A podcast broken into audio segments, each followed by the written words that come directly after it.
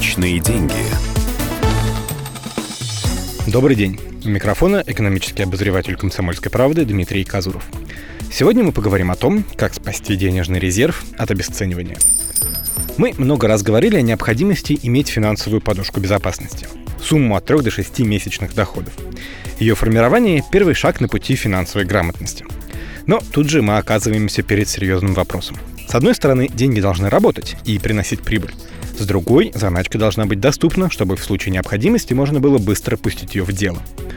То есть долгосрочные вложения для финансовой подушки безопасности не годятся. Но ведь резерв будет медленно съедать инфляция.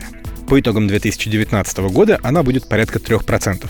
То есть, если у вас в заначке 100 тысяч рублей, 3 тысячи вы фактически теряете. Многие цифрам официальной статистики не верят и правильно делают. Дело даже не в том, мухлюют там с данными или нет. Просто Росстат считает цены на определенные товары, так называемую потребительскую корзину. Далеко не факт, что ваши регулярные покупки с ней пересекаются. По-хорошему полезно посчитать личную инфляцию. Но для этого годами нужно записывать цены на любимые продукты. Так что для простоты давайте просто прибавим процент другой к официальной статистике. А ведь есть еще так называемая инфляция образа жизни. Скажем, вас повысили или вы переехали в город побольше, доходы выросли, а вместе с ними и запросы.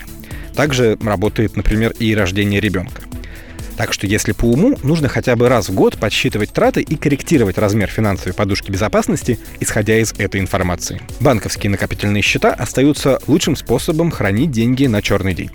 Да, проценты по ним заметно снижаются, но этот процесс тесно увязан с инфляцией. Разгонится рост цен, и банки смогут предложить более выгодные условия вкладчикам.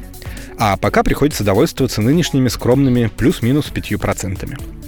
Ну, хотя бы больше официальной инфляции. Последние годы у накопительных счетов появилась альтернатива – дебетовые карты с процентом на остаток. Тут вообще не нужно ничего делать, особенно если вы получаете на такую карту зарплату. Но когда в общем котле и деньги на текущие расходы, и заначка, велик риск потратить больше, чем планировали. А если завести отдельную карту на черный день, то еще нужно будет платить за ее обслуживание. Наконец, третий вариант – депозиты. Они подойдут людям с не самой крепкой силой воли. Ведь если забрать деньги досрочно, потеряете проценты. Это может выйти боком, если деньги понадобятся срочно. Все три варианта не гарантируют покрытие личной инфляции.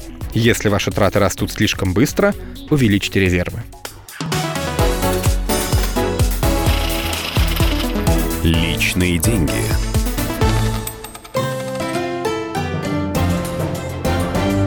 Радио «Комсомольская правда».